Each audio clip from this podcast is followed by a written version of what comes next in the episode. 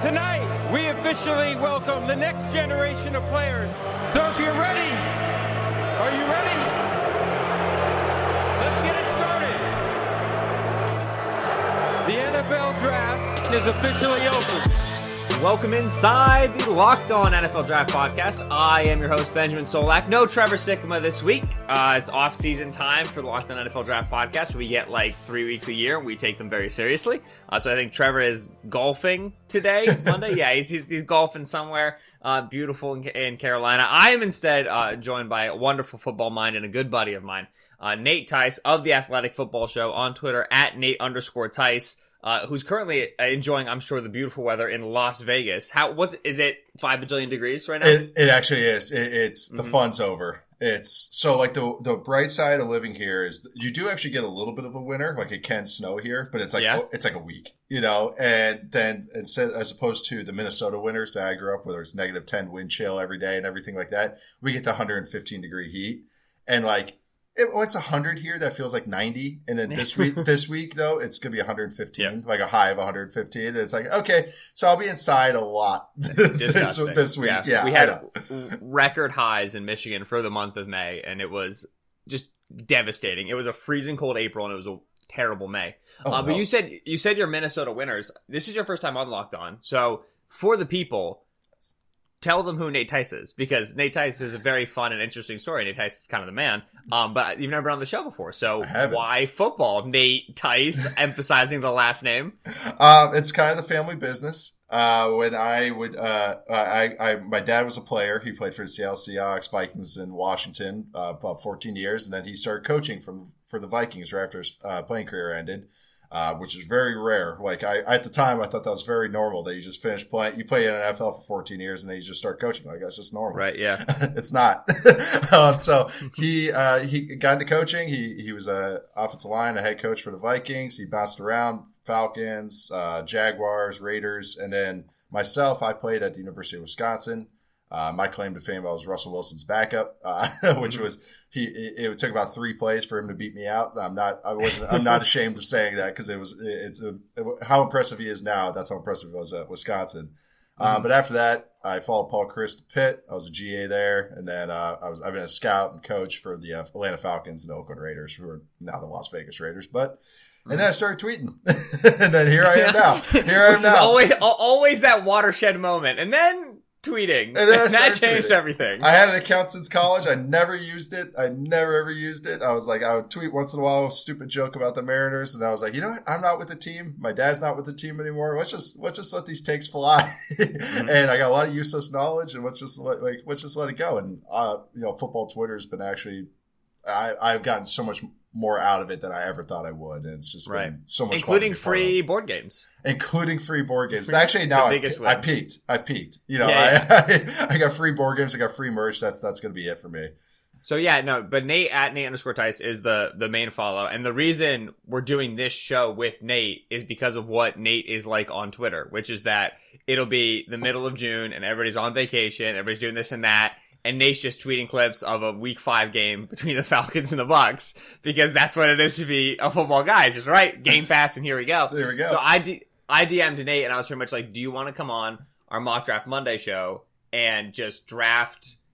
I basically I, I framed it as like risers, but basically just like who are players yeah. recently drafted who we got to talk about because we talked about them during the whole cycle, and then they got into the league, and maybe they weren't immediately impactful and they had a little bit of an arc or they had an injury or whatever and now they they are really stepping into their role. And so they're kind of rising up and we think that they will be more in the national conversation uh, after this upcoming season. I basically dm nate and said come and talk about some players you want to talk about. And that's that's a that's a very easy thing uh, to dm to nate. And so it is mock draft Monday. It's not really a competitive mock draft Monday. Usually Trevor and I are like trying to beat each other. But uh, the first pick goes to you. And again, it's just I want to hear a young player that you think I need to know about and the people need to know about. Nate Tice on the clock. Yeah, I'm going to go with probably my favorite player I watched this offseason, other than uh, uh, one guy we talked about. I'm not sure if you're going to mention him, but uh, uh but that's uh, Darnell Savage for the yeah. safety for the Green Bay Packers. And honestly, I, I knew he's a guy I've never studied until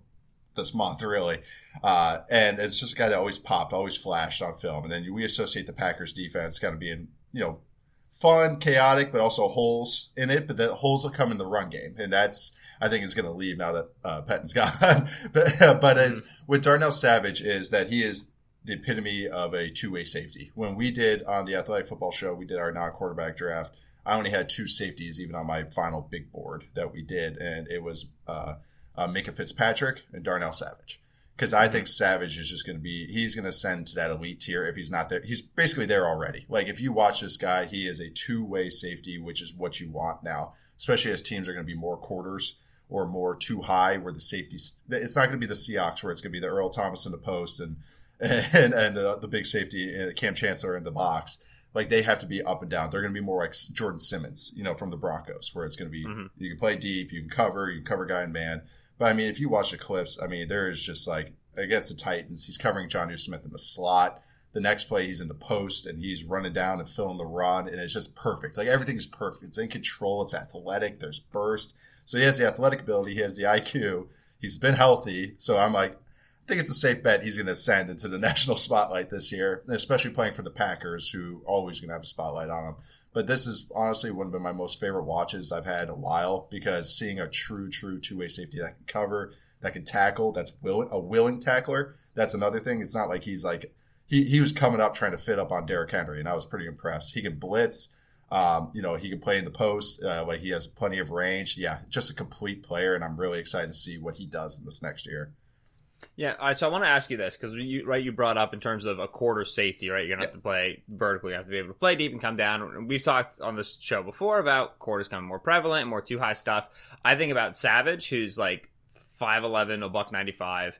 Budda Baker, who's also another like play in the box, play in the slot, play deep guy. 5'11, 190. I think about Tyrann Mathieu, I think is like probably one of your archetypes in terms of that versatility, right? Yeah. 5'9, 185 the the very common box safety prototype is like, oh, Divine Deablo's coming out of Virginia Tech. He's 6'3", 225, box safety, right? Yeah. So is that that I think that like that's probably like your Kam Chancellor forced kind of idea over the last several years in terms of people want that body type why is it that these smaller players in, at the safety position are able to play in the box? Is it a, a, structure of the defense? Is it just a function of how how clever they are? Like what? Because we always talk about size prototypes here. It feels like these guys are too small to play in the box. So how are they doing it successfully? I think well, he's coming from depth a lot of those times, and okay. also just uh, things are getting more spread out. When Kam Chancellor mm-hmm. came to the league, everything was so much more static. So it's a lot easier to make sure Earl Thomas stays in the post and Kam Chancellor stays in the in the box because you just hey, they came out, they're three by one. All right, boom. All right, we rotate, we rip Liz, we rotate to that side, Kam's in the box, yep. Earl's in the post. We're good. Now, a lot more motion. I mean, everybody on mm-hmm. Twitter wants to talk about motion. There's a lot more motion now. Um, and with that, it's that those guys just have to be versatile. Like you just have to be able to do it now because you don't know what the offense is going to dictate towards you. The offense is dictating more for the defense. So what the defense is trying to do now more is be more flexible as opposed to rigid in their calls or or getting caught a little bit. They're having better rules for their stuff. So really having those two way safeties in a quarters defense, uh, uh, traditional quarters, really what what we're thinking of with Rams and Fangio, it starts in quarters and one guy comes down kind of to fill it up. Mm-hmm. You know, same difference though. But with those guys is that they have to come from depth. So as opposed to taking on the blocks all the time in the box, now they right. can come, they can read it, they can maybe just get skinny, they can get around a guard. You know, like if that guy climbs to them, they have just more it's more uh, uh, find and destroy as opposed to getting in the yeah, box right, and right. being a big tough guy. So I think that's maybe why more size or more athleticism and toughness as opposed to just mm-hmm. true natural size. So really, it's more yeah. can you bend around these blocks and stuff like that. And if maybe yeah. length, maybe length is going to matter a little bit too, just so mm-hmm. they have to take on a block and shed it. Right. However, it is that you're right beating the block, but right, I like that a lot in terms of like because you're coming from depth. It's much more so like all right, you're in the box, but you're like way, way, way at the tippy top yeah. of the box, and you're coming in a little late, as opposed to like Kam or Keanu Neal, where it's like, hey, they're four yards, weak side linebacker. Yeah, yeah, yeah. right, right exactly. Yeah. You are exactly lined up, ready to go. Yeah, yeah. Uh, no, Savage is awesome. I remember when Savage was the first safety drafted in that class, and a lot of people didn't think that he was going to be that big. I, uh, I always like to say that whenever you have a versatile player like that, there always is like an equal but opposite reaction. Like in order for him to be versatile, he has to have another versatile buddy who can like hide what he's doing. Adrian Amos. And, yeah. I, I, and I love Adrian Amos, and he's a very just like rock steady, solid player. And so you got to have that pairing, and I think they do. It's a fun secondary in Green Bay. It's it really time. is. I know, and yeah. with Alexander out there, who's a legit top four corner. I mean, any way Mhm. you look at it, I mean that's that's it's really hard to find our two way safety. and It's really hard to find a lockdown corner, and they have Yeah. both of them. They got them in the late first, so like bravo to the Packers. Yeah, well done. Just right. Get find a linebacker and stop the freaking run. Yeah. Maybe you can get past the NFC Championship game. Yeah, but stop having two guys hit the same gap. Like that's it, it's pretty bad. So it's so funny. Like you'll watch the, the Packers defense, you're like, wow, that's really fun, and then it's like three run plays in a row. You're like, oh my god, did you guys practice once this week? Because it's like guys are misaligned. It, it's it's funny. It's they're one of the funniest defenses to watch because it's brilliant. Sometimes it just like they look like a high school JV team Yeah. at other times. I remember the Eagles beating them in, in early 2019, where the Eagles went just wide, wide wing, two tight ends, and the Packers were like, "Yeah, this is fine. We're playing this in dime." And Philly was like, "Okay," Yeah. and then ran zone 40 times, I want to say, and just walked it down. No the field. adjustments. It's ter- it was so bad. All right, my first guy. Uh, Nate and I love to talk about a 2019 edge named Brian Burns out of Carolina, and I'm not going to talk about him. I'm going to talk about a different 2019 edge because when I was looking at Brian Burns stuff, I did not realize how productive this player was, and then I went back and I watched him, and he got better. He's definitely improved. That's Montez Sweat, the edge Nice. for wa- the Washington football team. And when Montez came out, uh, it was a first round pick, and it was uh, they traded back up for him in the first round, and it was okay. The athletic profile is absolutely absurd. You don't see players of this size. Very easy to pull Montez Sweat off the film. He's almost six six. He's at 84 and 3 4 inch wingspan, 35 and 3 4 inch arms. It's all like 95th percentile. He's just absolutely humongous. But when you watch him at Mississippi State, all right, it's good hustle, and he's, he's a strong guy. He's a good run defender. He knows how to use his length. But as a pass rusher, he was just trying to constantly win the outside arc. He was trying to get to the outside hip, and it's like, all right, you got a huge stride length. If you guess the snap, you're gonna beat bad tackles.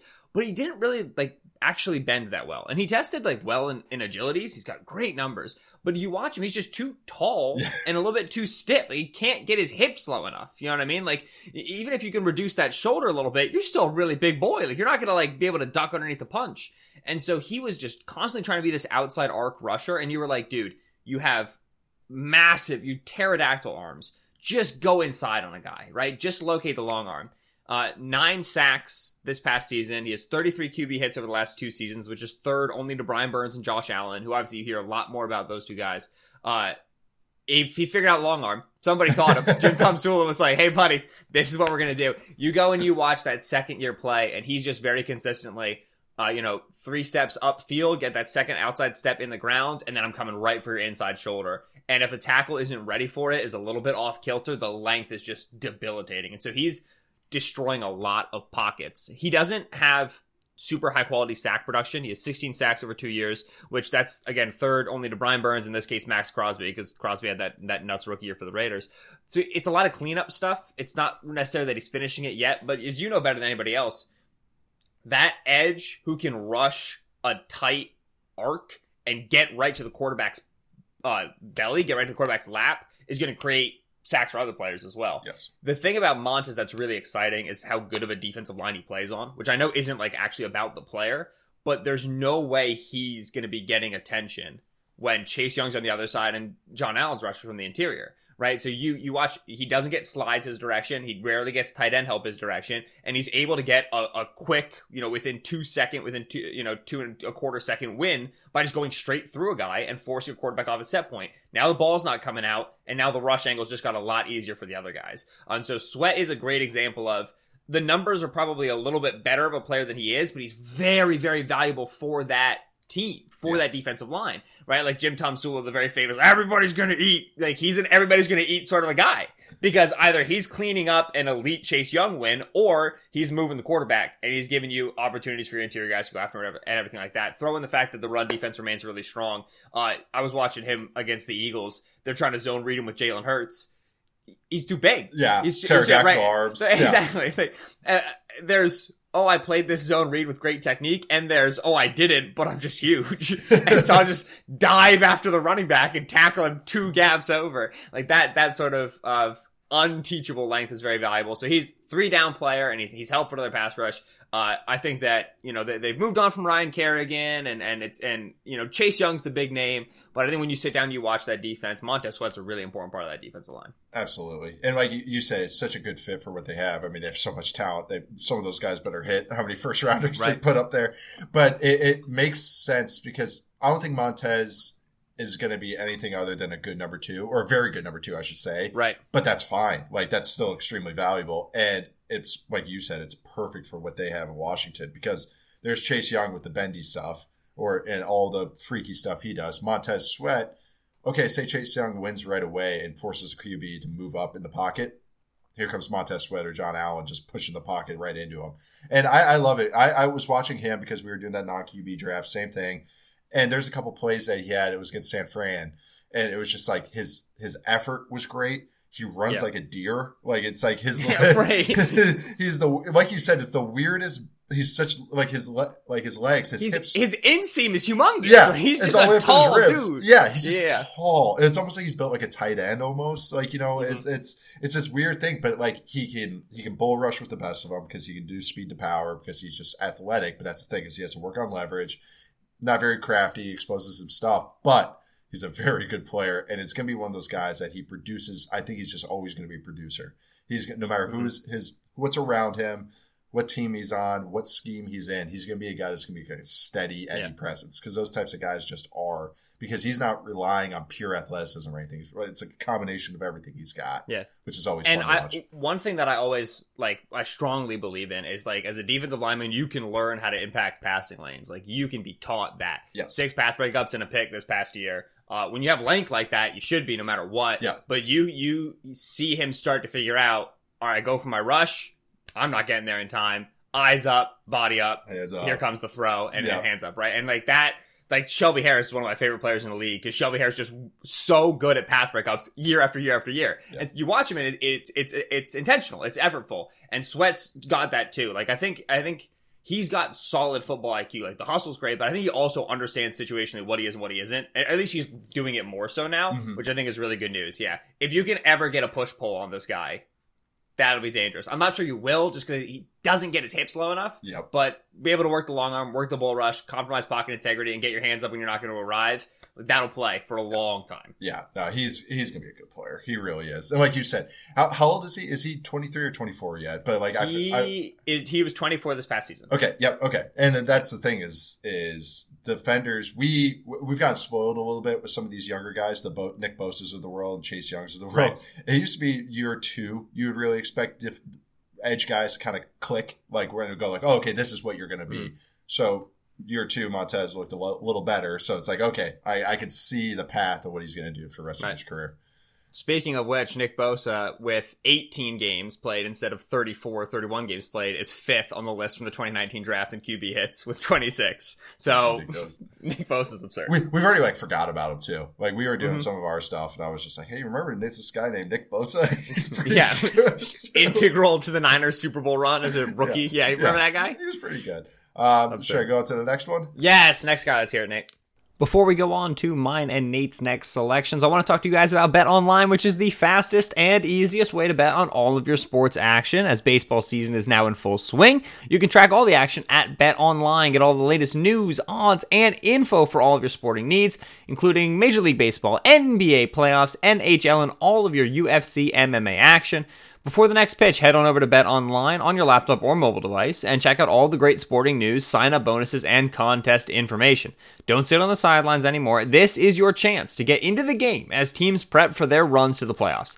Head to the website or use your mobile device to sign up today and receive your 50% welcome bonus on your first deposit. Bet Online, your online sportsbooks experts. Use the promo code LOCKED ON. That's one word, LOCKED ON at betonline.ag. Okay, so next one, and I mentioned Montez Sweat had a body like a tight end, so I'll talk about a tight end here. Is uh, Noah. Fant, and tight end, t- yeah, tight end for the Broncos. Um, was a fan of Fant. Uh, just even I, I wasn't doing much scouting at this point in time in my life, but then as the season came on, I kind of kept, kept tabs on a couple of rookies, and he really came along. What really I loved about him, I think we all know his athletic ability, is his want to in the run game and want to to block. Um, some of his technique would be lacking, where you know he it looked like he he had done it, but he's it wasn't really what his bread butter was. And as he's gotten stronger, and this past year's technique's gotten better, he's becoming like a legit plus blocker. And then Mhm. and that's on top of the athletic ability that he has. He still needs to work on his route running and stuff. Like he, it still needs polish and technique and stuff like that. But he is, if you can picture Jonnu Smith, but bigger and better. That's kind of what Noah Fant's becoming, and it's really it's really exciting. I think I think the one uh, when watching him, especially the second half of this year, is just that he is he is going to be a dynamic player in the pass game because he just has a good understanding for routes. He's strong. He keeps his feet. Uh, one, one thing I've learned from my dad. This is more uh, uh, to offensive lineman, but you can really see the athletic ability for an offensive lineman or a blocker. So I'll say here for a tight end is whether they can keep their feet when they're blocking. But you know they don't fall on the ground Mhm. a whole bunch of times. That's they have that natural balance of core strength and you know hip flexibility and all those types of things. Noah Fant has that, and that's really cool. And he's strong. He, he brings the dy- uh, the dynamic pass game stuff, and I just really think he's going to ascend this next year. Tight ends take a while to to to, to really click. It's a hard position to Right. learn, and I think that's what I see it already. And I think he's just going to take a next step, and hopefully they can find somebody that can give him the ball. I think if he's going to be with Teddy Mhm. Bridgewater, it's going to be great because he'll Teddy likes to throw. Right, speed out, baby. Quick curl. Here we go. Here we go. And it's gonna be good. So I I really think Noah Fant's gonna be a really, really good player that's gonna send. And uh, Mhm. also, just another thing is the one weakness I did have with him is he does have some drops to his body, which I, I see sometimes happen. Yeah. And it's almost like he fights the ball over the middle because he's ready to drop step and do the next thing. But it's really cool. I know the tight end coach there. Um, his name's Wade Harman. Known for a few years, but he's one of the best tight end coaches I've ever been around and and it's just so I know he's going to maximize what he's got. I'm not like so, and it's really cool to see him already kind of like taking these next couple steps. And I do think this next year uh, we're going to be expecting Jeudy to do well. Courtland Sutton's a hell of a player, but I really think Noah Fant is going to be the one that's going to surprise everybody. And actually, it's going to be funny because the AFC West is just going to be stacked with tight ends mm. now.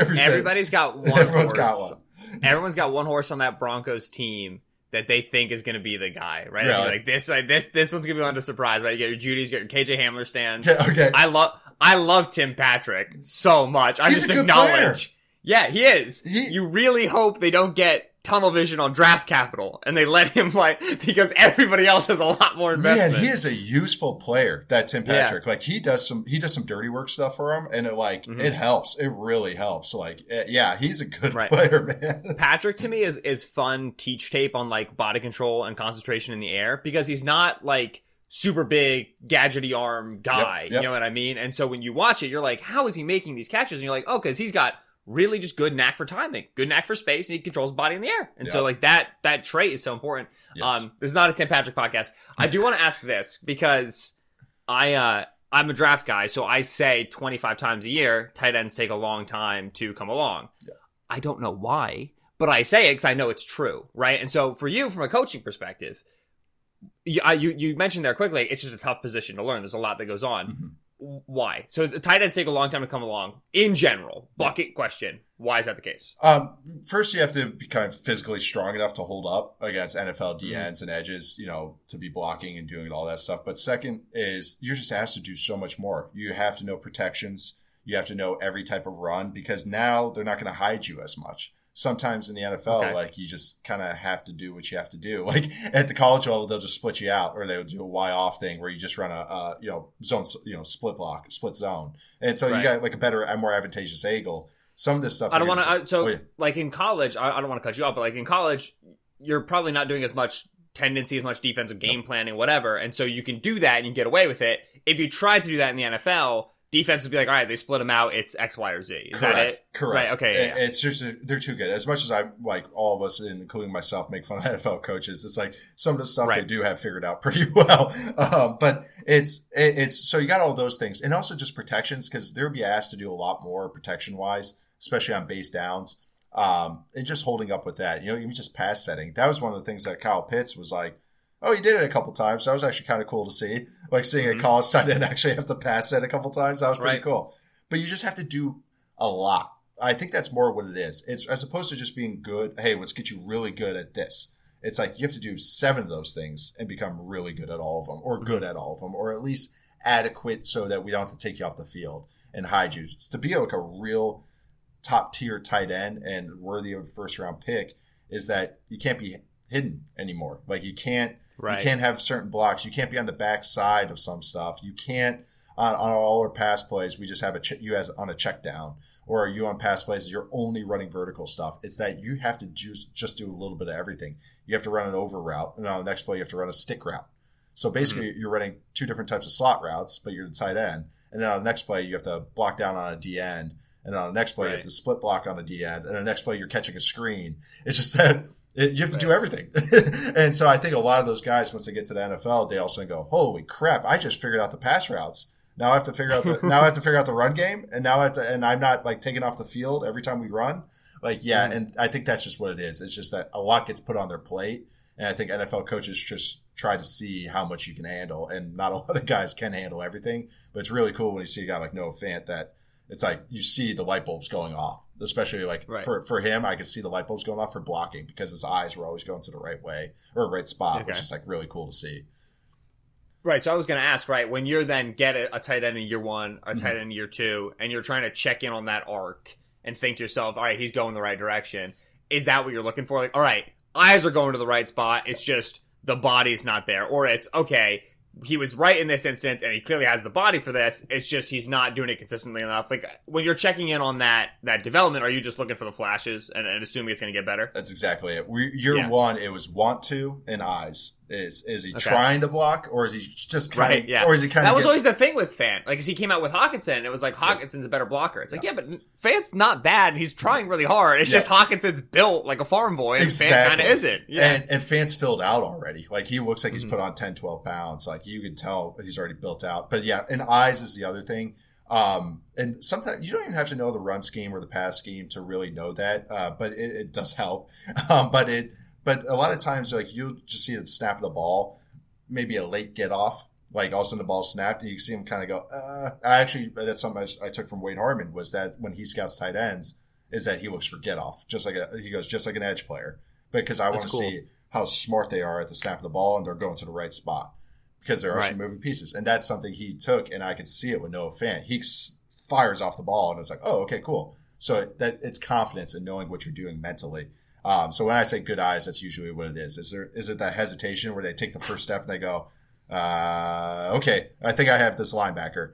That's a little scary. Fans always, I would say, 95% of the time, it looks like he's going to the right guy and he's trying. And then obviously, year two, after checking on year one, year two, he was finishing those blocks. He wasn't getting pushed off. He was actually like being a plus blocker as opposed to just a shield guy, which is really cool to see. And then we already know about his explosive ability in the pass game. yeah. All right, that, that that was mostly. I was hoping. I was happy you brought up Fant because I wanted to ask the how to tight ends develop Perfect. question. And Yeah. right, whatever. Uh, real quick, his buddy Haw- Hockenson, who also was like a weirdly debated guy. How we feeling about him in terms of the first couple years for TJ in Detroit? Because I know they have high expectations for him in year three. Yep. Yeah, and I, I think I think Hockenson's blocking has kind of gotten a little overrated, I guess, Okay. a little bit. Um, Yeah, yeah. But I think more Hockenson is just going to be more. I think his ceiling is already is closer than what what Fant's is, and I know that's classic, kind of what they came out to. But like Hockenson Mhm. might end up more like an Austin Hooper type, where it's like Okay. he he's a good good player, but not maybe that Mhm. star level player. That's what Yeah. how I see him. Um, also Detroit though, that's the thing when you watch the Lions.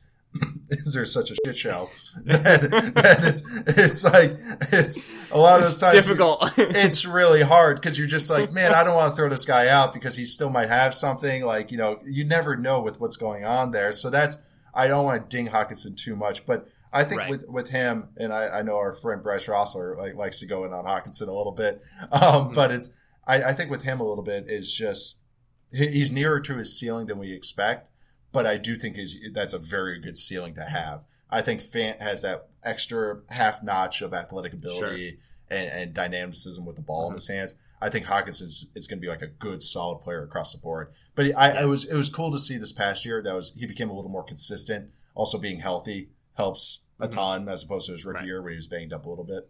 Yeah, and I think new offense and new blood will probably also, yeah, Yeah. new opportunities, you know, kind of refresh. They're, what they're, Uh, what I think they're trying to do there with Anthony Lynn and, and Dan Campbell and everything is I, I think he's going to be a better fit for that. Uh, I think he the tougher the tougher the offense and uh, more physical the offense, Hockenson's going to ascend. The more he can look like Iowa, basically, Yeah, right, The yeah. better it'll look. I like that you dropped the Austin Hooper names. I was just writing about tight end contracts, and Yeah. I had to find a nice way to say Austin Hooper got ten million per year, but maybe shouldn't have gotten ten million per year. no, Uh, but shout out Austin Hooper for breaking that barrier. Hunter Henry and Jonnu Smith, they owe you tons of money. absolutely. Uh, big ups, Austin Hooper. Okay. Uh, my next guy is actually like half. I want to, you know, beat my chest and be like, haha, I win. other half, I want to check in with you and kind of see where we're at because I've always been a Jerome Baker fan. I've liked what he's done in Miami, especially under Brian Flores, uh, as their kind of do it all jackknife linebacker, whatever. I did not expect a three year, $39 million extension, uh, which that is healthy. 13 million per year is the seventh highest linebacker contract now currently in the league. So he's behind Bobby Wagner and Myles Jack, which feels great. And then he's also behind CJ Mosley, Zach Cunningham, Deion Jones, and Shaq Thompson, which doesn't feel as good. Yeah. Uh, because sometimes these really big linebacker extensions don't look great. And linebacker play, I think, can generally be a little bit mercurial. Um, I really like about Baker, we talked about this a little bit with the safeties coming down from depth. You have to have a way to beat a block if you're going to play undersized. Baker definitely plays undersized. You know, Miami has reported that he's been above 230. I look at him and I don't necessarily see that. I know the combine, he was 220 something. Uh, so he definitely plays lighter. And when you think about a Flores off-ball linebacker, you're usually thinking about density. Baker doesn't have that. I should say, I should say a Patriots off-ball linebacker. Uh, Baker doesn't have that. However, he's slippery. He always has been. And they play him on the defensive line a lot because he's quick and he's got a knack for space. And so they blitz him a fair bit. Usually, when you blitz a guy, it's okay. You're trying to hide him when he's in coverage. When Baker drops in zone, he knows what he's doing. Uh, he's he's he's he's since Ohio State, he's had good eyes, and they translated to the league. He's got a great sense for how routes are going to develop. He occupies throwing lanes well. Man coverage, he's improved over the last couple years. Again, it's he has to know his solutions to his lack of density, and so when a, a tight end comes right at him he knows he's at a disadvantage. He knows he's going to have to try to undercut that route and play a little bit high risk, high reward. So he is a limited player, but he understands his limits well. And then he's used appropriately in the system. And so he does a lot for them. I, I, I had a tweet last year where I basically said, just a, he's just a, a skeleton key for them. He's not I wouldn't call him an elite blitzer, an elite cover man, but he can really hide tendency. He can line up on the outside. He can line up in the A gap and be a legitimate blitzer. He can zone and man drop. He's going to solve problems, and he's not a liability against the run. So you can play him on first and 10 and have his good passing down value and still expect him to be able to get to the right side of a guard, put his shoulder in his belly, hold his ground enough that you're able to, to fill the run. And so Jerome Baker's just a, a, a quality player. So one, I'd like to hear your thoughts on Jerome Baker. And two, $39 million is too much, right? This is not, we shouldn't have done this maybe. Cause now I'm worried that my Jerome Baker love is going to think people think I'm into this contract, and I'm okay with it, but it seems like uh, maybe a little bit hefty. Thankfully, it's these years coming up as opposed to maybe when he's already 29 or something like that. Right. Yeah, yeah, yeah. I would say that's a one caveat. That's pretty good about it. Um, uh, no, Jerome Baker, and that, that's such a good point what you're saying. It, it's he's so different from typical Patriot inside right. linebackers. Those guys are usually the, what? Yeah, those guys are usually the head hunting, head hunting. Like you know, they're ready to saw everybody off. Like they're just so right. just big thumpers. You know that mm-hmm. that's the one thing that is so atypical with what the Patriots have done in the past. I know it's this is Dolphins, but uh, the past decade plus is that as everyone's getting smaller and speedier, Belichick still gets his his pluggers, uh, his outside linebacker. He loves his 275, 280 pound outside linebackers, his big his big blockhead uh, inside guy. But I think with with Baker is that was such a good point when you said they blitz him because they love all those cover zero looks and they love the, mm-hmm. the, the feint looks, you know, the, the the bluff looks, I should say. And having a guy that's heady like Baker, and like you said, he has a good spatial awareness. That stuff requires a lot of spatial awareness, or requires you either have to be really well coached, or the guy just understands how concepts work. Like just understands how this guy goes in, this guy goes out, et cetera, et cetera. Baker always kind of shows that, like he's putting his head to the right spot if he bluffs back out, or yep. if he is he's getting his hands to the right place. I guess is another way mm-hmm. to say it too. And but also the athletic ability of such a good point too is they'll add on blitzers, and the guy blocks that guy will then that guy will come on the right. pressure. The faster and smaller you are, the usually the better He's you are at that. Quick as a wink, dude. He chooses to go, he goes. It goes. And when they have those fast triggers, that's a pain in the ass for the offense. We, mm-hmm. We've talked about it before but that's what like Devin White in, in Tampa. He gets all the sacks because he just adds on. And, and so oh, Nate Tice complaining about protection now coming out offensive line. Oh, they shouldn't be have, able to come if they don't come in first. It's annoying. It's very annoying because because what do you tell the running back? Hang in there. You're like you want to get him on the route, but actually, actually a lot of those times, and actually if, if you watch that Falcons uh, uh, Bucs game, is that the Falcons running back Gurley or whoever, Ito Smith, a couple times. It was like they would take too long to get out of, of their their protection check, and it would be like obvious looks where the pressure wasn't coming. So it's like right. you could single handedly. It, w- it, would be really frustrating to be their offensive line coach because it's just like just mm-hmm. go, just go. There's no blitz look. Just run your Right. route and get out of the box. Because what would happen was like Gurley or something would glance and they would check, they would check, and then they release. And then White isn't. He's a great player, mm-hmm. but he's not the most heady guy. And I'll just Yep. openly say it. He does not really read the game I've, very I've well. Trevor, who's a Bucs fan, and I have debated Devin White in this podcast for two plus years. So Okay. trust me, it's a familiar I conversation for our figured. I figured, very Yeah, good yeah. player. Don't get me wrong, but he is Yeah. not. His football IQ isn't very, very high. So he, Mm-hmm. but all of a sudden he'll see those guys blocking, and he's like, "Oh, that guy's blocking," even though the guy's running on the route already, and he'll just add Yeah, on yeah. the blitz and get a blitz. But it's funny. But if you get a really athletic linebacker that could do that, and uh, Baker Mm-hmm. is a little, I'd say, a little more heady than that. He's not going to run a four three yeah, eight yeah, yeah. but that's kind of what same same type of uh cut from the same cloth kind of thing. But no, I, I really like Baker. I I've liked what the Dolphins have just been doing in the sense of um, I like their DBs. I like what they do back there. Just defensively, they're well coached. So it's kind of cool to see a guy like this kind of get unlocked a little bit by scheme and uh, let him do because he's it, that's kind of like the gist of him. He's a versatile player that can kind of just do Mhm. a little bit of everything, and that's an that's a defense that requires their personnel to be very versatile. Right. That's the thing is if you're going to be a heavy zone blitz team, you've got or not. I shouldn't say zone blitz in So- case yeah. the Dolphins. Yeah, if you're going to blitz the Pressure team, a a pressure team. Yeah. You've got to have skeleton keys. You've got to Yes. have guys who can disguise tendency, right? And so with Kansas City, that player becomes Tyrann Mathieu, and with Yes. uh, Tampa Bay, that player becomes uh, Lavonte David, and a little bit of, of Antoine Winfield Jr. this past year as well. With Miami, to me, who they've got good safeties, you know, uh, they, Eric Rowe plays very well, but to me, that player is Jerome Baker, and so he's more than the sum of his parts a little bit, right? Where it's like, all right, this is who he is as a player, but what he means to the team is he makes the Emmanuel Ogbah rushes a little bit easier, and he makes the the third safety nickel blitz a little bit easier. And the point you bring up of when you blitz linebackers a lot, it screws with your running back check release timing is cool, and it's one I haven't thought about a lot. Because usually when I see linebackers with high sacks, I'm like, this doesn't count. This is stupid. Devin White just blitzes a lot. It's not even real. But if it takes away your run, if it takes away the timing of that running back who's got to check and he's really got to check and he's really got to make sure and now he's going to go or and and he can't be too early and he can't be too late. Getting rid of that check down or making it more difficult is the extra quarter of a second that the edge needs, the extra quarter of a second that the linebacker needs. Like that, I never thought about how much that timing probably gets emphasized to that running back in the week preparing for a team like a Tampa Bay or a Miami. Absolutely. It's just something that's why the protection stuff I, I just have so much fun with too, because it's so cool when you see when you see teams that are really good at it. And then Mhm. because then you watch a team that's bad at it, and then you watch a couple teams that are good at it, and you're just like, oh, that's so cool. Because it's just like anything that's well coached. It's like a good blitz, or it's a good run scheme, Right. or it's a good pass scheme. It's just like it's just another thing. It's just not as sexy. I'm working. I'm working on protections this summer, and I hope to get to the point where I think the good stuff is sexy. I'm going to get there, and I'm going to be excited by it. All right, last one for Nate Tice. oh Uh, the man. Completely arbitrary. We just want to talk about these players' drafts, which we go too long talking about them. So now we can only pick three each. Ready, go. Real quick, I want to talk to you guys about Built Bar, one of mine and Trevor's favorite sponsors of the Locked On NFL Draft podcast. Built Bar is a great, healthy option for you as you look to reimagine your diet, maybe put some more muscle on. I know that I myself am trying to work on my summer bod now post pandemic, and Built Bar is a big part of that. Most flavors have 17 grams of protein, but only 130 calories, 4 grams of sugar, and 4 net carbs. There are nine different flavors. I know mint brownie and peanut butter brownie are the ones I usually get. There's also double chocolate, salted caramel, raspberry cherry, coconut almond, and plain old coconut, which I'll be honest, I don't like coconut. But the other ones are really good.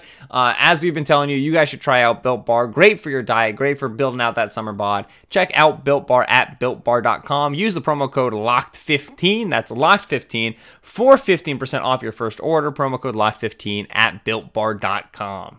And of course, another one of our favorite sponsors here on the podcast, RockAuto.com. RockAuto.com is a family business and serves auto part customers online for 20 plus years. Go to RockAuto.com and shop for auto and body parts from hundreds of manufacturers. They're going to have pretty much everything uh, engine control modules, brake parts, tail lamps, motor oil, and even new carpeting.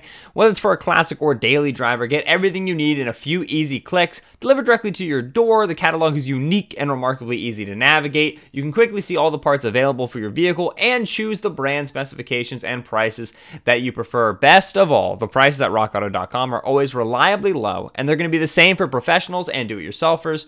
Why spend up to twice as much for the same parts? You should go to rockauto.com right now and see all the parts available for your car or truck. Right locked on in the How Did You Hear About Us section. so that they know that we sent you, right? Locked on in there, how did you hear about us section, so that they know that we were the ones who sent you. Amazing selection, reliably low prices, all the car parts you will ever need at rockauto.com. Okay, so I'm gonna try. I'm gonna go non for uh, non first rounder because I I would just give my honorable mention to a couple of Mm-hmm. Jets, Quinnen Williams and Mekhi Becton. I, Love Quinnen, Williams yeah. top five pick and Mekhi Becton's top ten pick. I'm not going crazy there, but I think both of those are both guys are studs and they're really good players.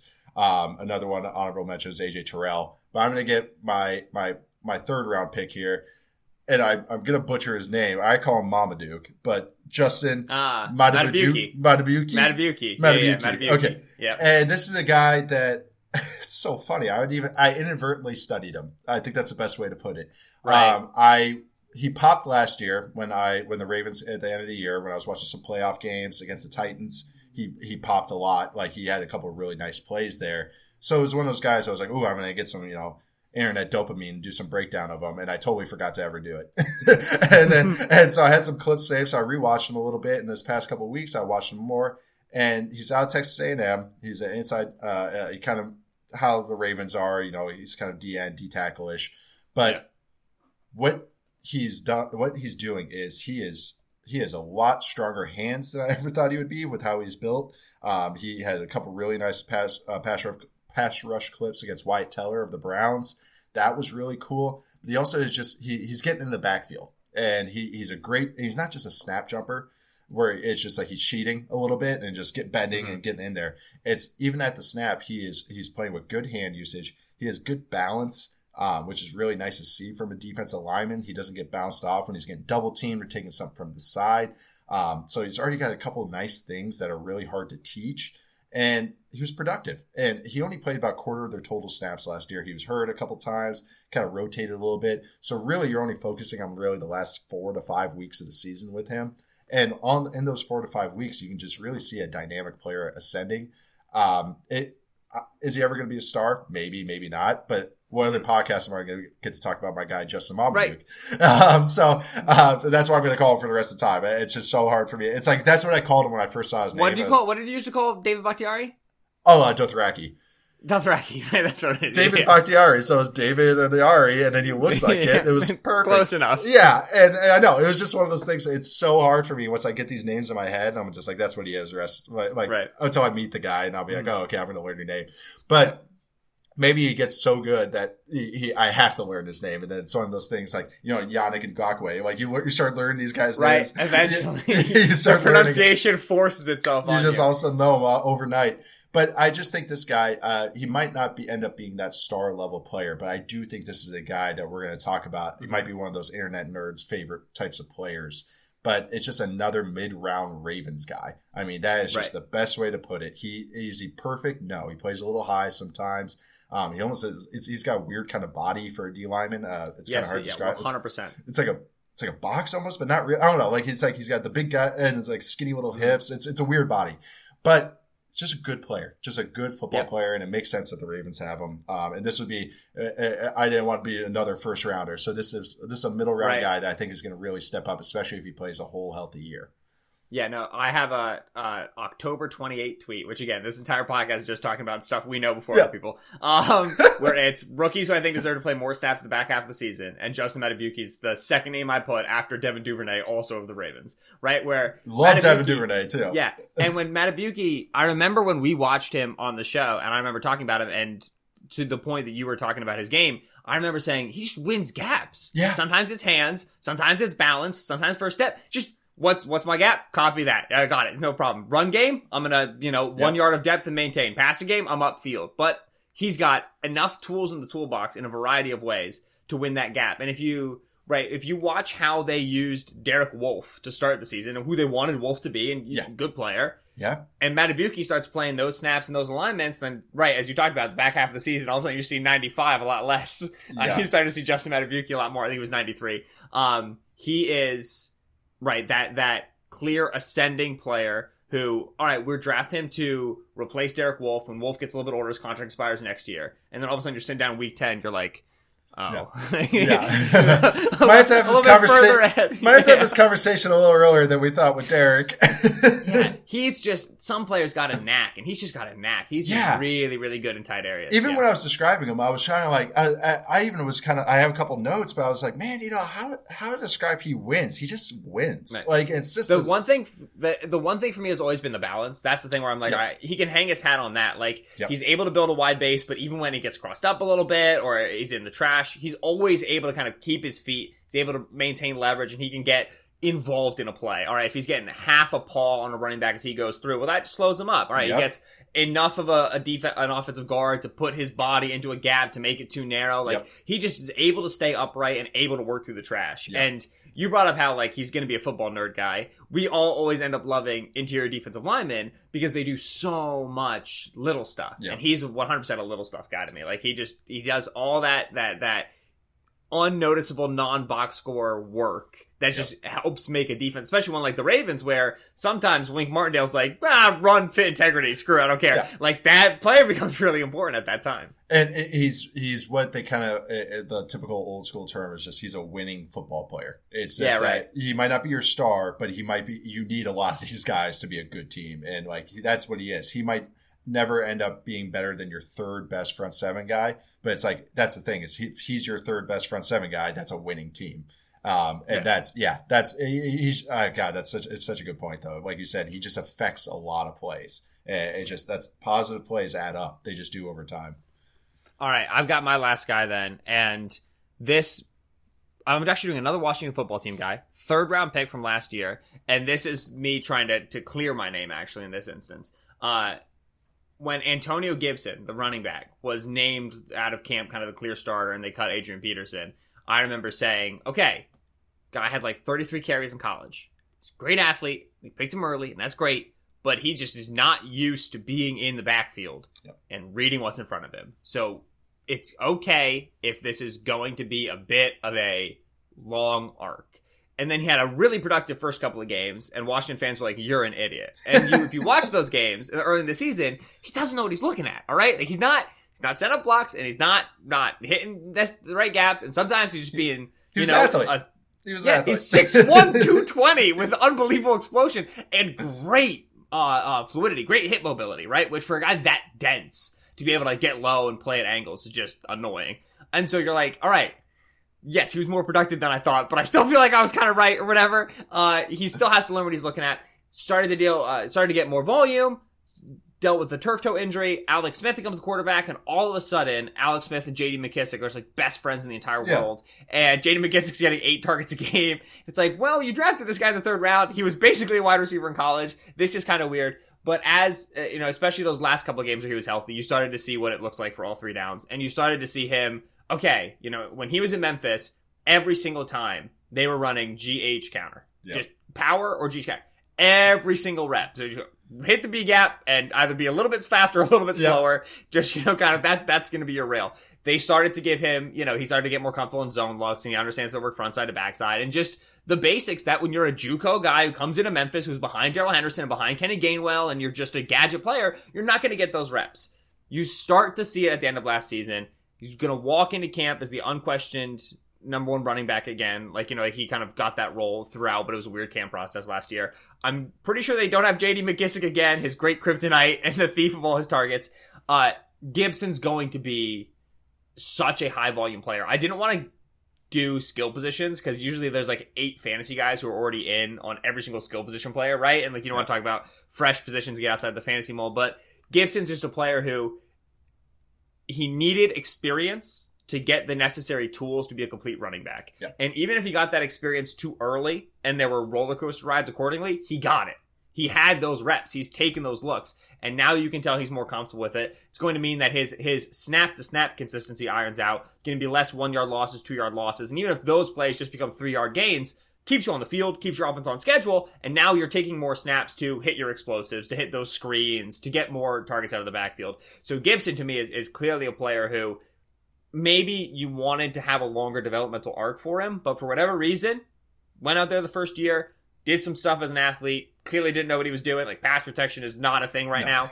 But uh, I, I I'm glad I got that in because you 100 percent would have brought it up because running back pass protection is your thing.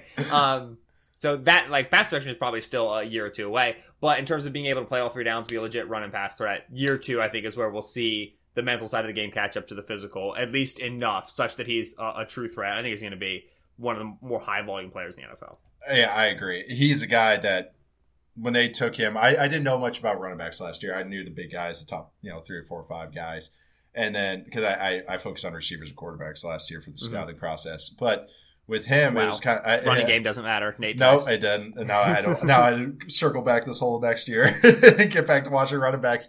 But with him, it, it, watching that Memphis office, especially, it's just so hard to translate with guys because I had to watch a lot of Gainwell, and that was some of the tape I used. It was 2019, so I got to kind of like retroactively scout him. And I could see all the hesitations everyone had. it was like this guy does not know how to play running back at all. Um, but that's the thing is he went.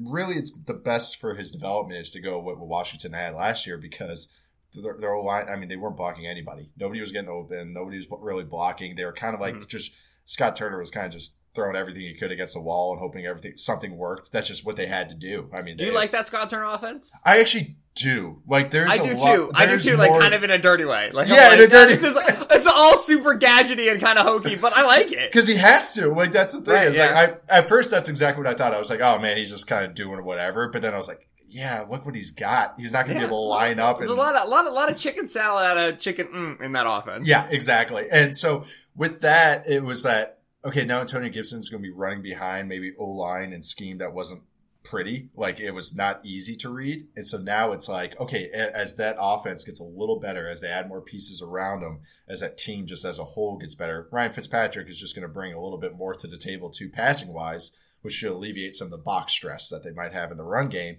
So now Antonio Gibson's kind of, it's like he went through the hard stuff already. So now maybe in this next year or two is that you can actually see, okay, so now he's going to become more polished and patient. And it's a lot easier to be more polished and patient when the O line is actually blocking as Right. opposed to you having to make a play with They the guy got a lot of money in that offensive line now, man. I know. And, like in terms of picks and capital, Like, they A better lot. play. Yeah, they better play is right. I know they better play. They and shoot. I mean, I actually love they, they got Dyami Brown in the third round, which is like I thought it was a perfect fit Yeah. for him. Um, and that Entire receiver corps runs sub four four. yeah, yeah, that's nice. Oh, and all I third rounders. Hate. I hate it. It drives me nuts. and, and that's what it is. I know. So, but at least it's like, okay, so now the offense is getting tweaked a little bit better. So now it's going to make Antonio just like, it's going to just alleviate some of the Mm-hmm. stress that probably he had. So, uh, yeah, no, I, he's a hell of a player. Like you said, the, the, how thick he is, but how fluid he is, that's not normal. That's Annoying. not normal whatsoever. And it Mhm. looks fake at times. So it's like, Yes. you, you you think he- you think you're gonna check his weight? It's gonna be 207, 204, Mhm. or something like that, and it's what is it, 224 or something? It's two twenty something. Yeah, it's absurd. Uh, yeah, Did not you? fair. If so, the legendary game for him coming out was SMU 2019. He had Okay.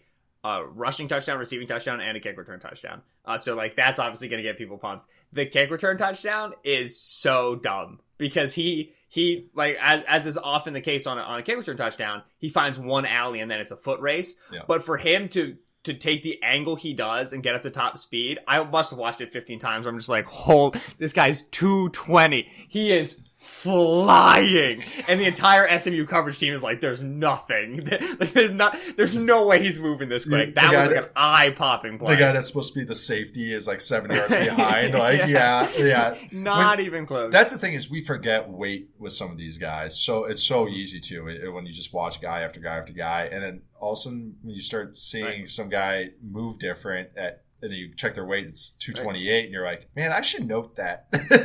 Yeah. this guy's running just as fast as the 202 guy. Maybe I like the two, I know a speed score and all that, but it's like, you sometimes just forget. Even a receiver, sometimes this happens Mm-hmm. too.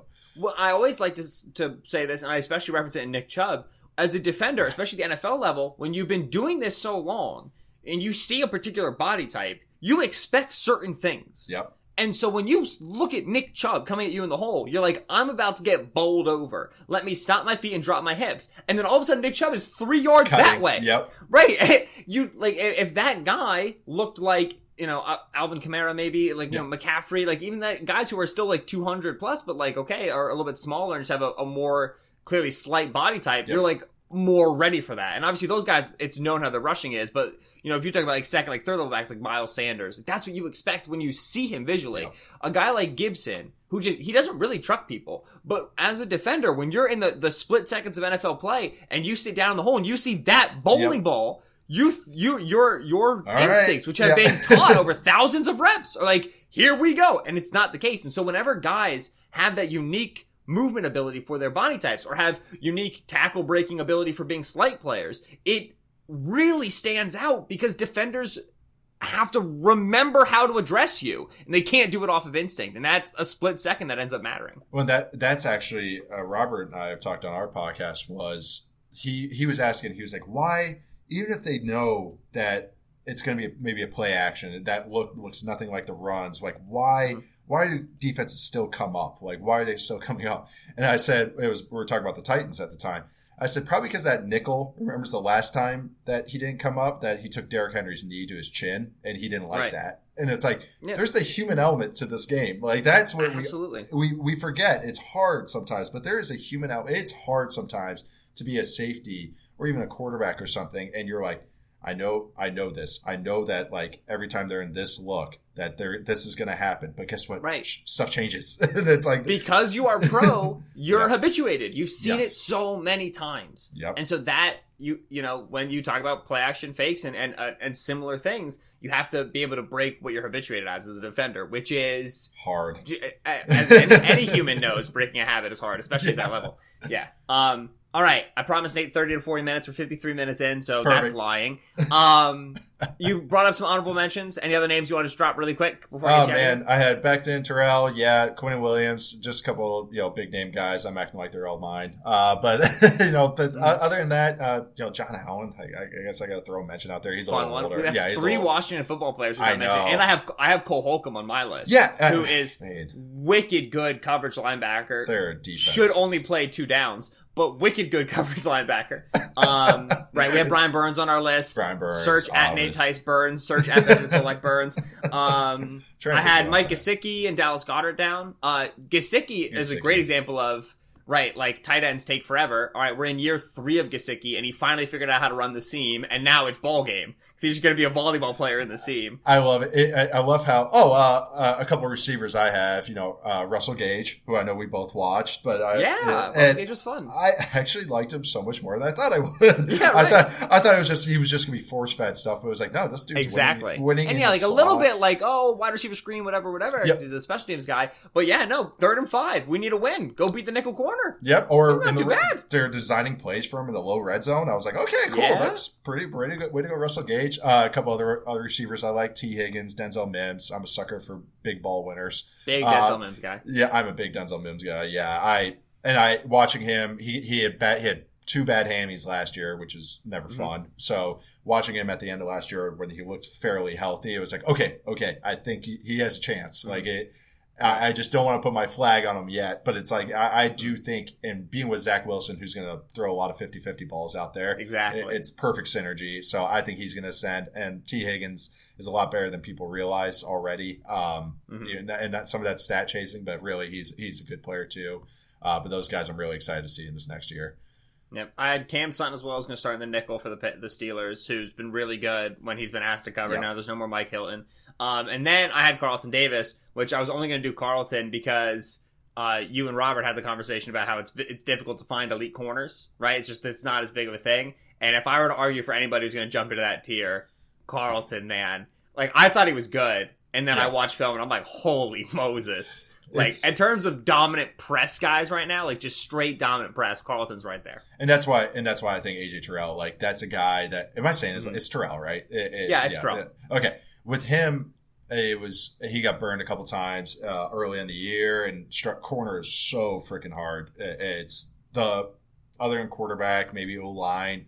I think corner is the hardest position for a rookie. Uh, it- Okay. it- it's just it's. un- I mean, you can count on your hand how many uh, impact rookie corners there have been in probably a decade. I mean, Yeah. like Well, it's been two or Marshon. Lattimore, and then what happened to Marshon Lattimore? Yeah, fell off a cliff. Just, yeah, it was his And best season. yeah, and then like Jalen Ramsey was like good as a rookie or above average, where it was like you could play him as opposed like you're like comfortable Mm-hmm. Right, yeah, with him yeah. starting, and that was like oh my god, you got a, like a decent starter as a Right. rookie. Like that's that's how hard corner is. That's how I I I've, I think I've said it to you before, but I said on our show as well is that when we're scouting these guys, SEC corners are like oh they're NFL corners. What I say is no NFL corners are NFL corners.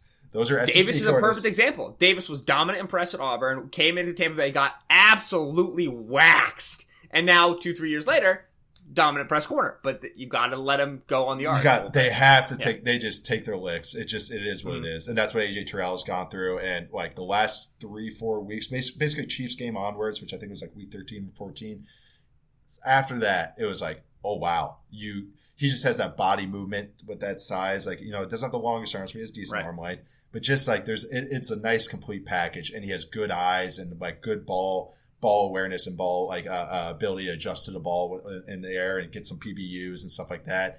It's like all right, it's there's some traits there that it's like I think maybe not this year, but I think he'll be a good player this year. But I think maybe year three, it's like or the end of this year, like we'll really see him ascend. Yeah. Turns out getting just absolutely murdered by Ja'Marr Chase is not a death knell. It's Because sometimes you just face good players at It the college level, and, and you got to you got to take your pills as they come. Nate, thank you so much, man. I really appreciate it. This was pretty much exactly how I envisioned it would be. Same. Uh, a, a ton of fun for me and you. Hopefully, a ton of fun for everybody listening as well. uh, excited to circle back and find 30 second snippets to put hopefully on the timeline in a few months from now.